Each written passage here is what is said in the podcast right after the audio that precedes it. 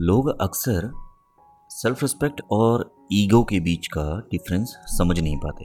या फिर मैं यूँ कहूँ कि सेल्फ रिस्पेक्ट की बहुत कमी है। नमस्कार आप सभी को मेरा नाम अरमान मिश्रा है और आप सुन रहे हैं अन कही बातें विद अरमान मिश्रा। उम्मीद और प्रार्थना करता हूँ कि सब आपकी ज़िंदगी में बढ़िया होगा। सो so, आज का टॉपिक जो है वह है सेल्फ रिस्पेक्ट यू नो एक बहुत छोटी सी लाइन होती है, बहुत पतली सी लाइन होती है सेल्फ रिस्पेक्ट और ईगो के बीच का। मैं अपने ब्रेकअप की स्टोरी किसी और दिन सुनाऊँगा, लेकिन उससे पहले एक छोटी सी बात ज़रूर बताऊँगा मेरे रिलेशनशिप की, कि मैं जब रिलेशनशिप में था, जिनके साथ भी था, बस मैं उनके साथ किसी भी हाल में किसी भी तरह से रहना चाहता था। ऑल आई मैन टू से कि मेरा सेल्फ रिस्पेक्ट ज़ीरो हो चुका था।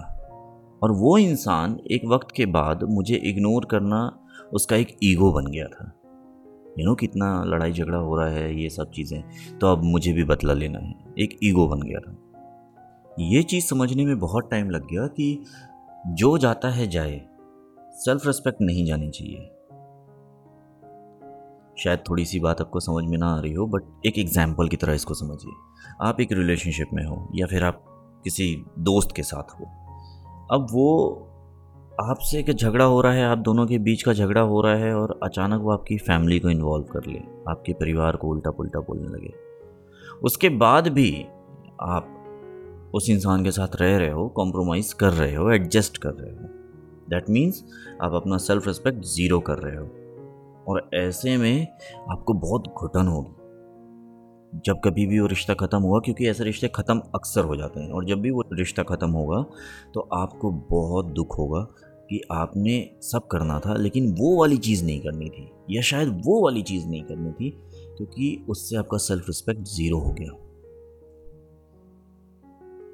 इसलिए सब कुछ जाने दीजिए सेल्फ रिस्पेक्ट कभी मत जाने दीजिएगा। अब रही बात ईगो की, कि ईगो क्या चीज़ होती है। देखिए, अक्सर क्या होता है ना हम सब की ज़िंदगी में कोई ना कोई ऐसा इंसान होता है जो हमारी परवाह करता है हमें इम्पोर्टेंस देता है लेकिन हम उसके बारे में नहीं सोचते। क्यों? क्योंकि हमें किसी और नाव में सवार होना है। और जब हम उसके बारे में नहीं सोचते वो इंसान हमारे पीछे पड़ा रहता है हम उसको भाव नहीं दे रहे होते हैं दैट इज़ कॉल्ड ईगो या फिर ऐसा आप समझिए कि आप किसी जिम में गए वर्कआउट कर रहे हैं सडनली कोई इंसान आपके पास आया और उसने आपको प्यार से बोला यार नाइस फिजिक नाइस फिगर आपने हम्म, कर दिया। और आप वहाँ से निकल गए। दैट इज़ कॉल्ड ईगो इसलिए ये समझना ज़रूरी है कि सेल्फ रिस्पेक्ट में हमेशा आपका सर ऊपर रहेगा। ईगो में हमेशा आपका सर नीचे रहेगा और हमेशा सर ऊपर करके ही चलना है आपको। इसलिए सेल्फ रिस्पेक्ट रखिए, अपने ऊपर वर्क करते रहिए और अपना बहुत सारा ख्याल रखिए। इसी के साथ अरमान मिश्रा साइनिंग ऑफ़ आज बस एक छोटी सी बात थी जो मुझे लगा आपके साथ कहनी चाहिए, आपके साथ शेयर करनी चाहिए। अगली बार फिर कुछ नई बात के साथ। टेक केयर बहुत सारा ख्याल रखना है आपको।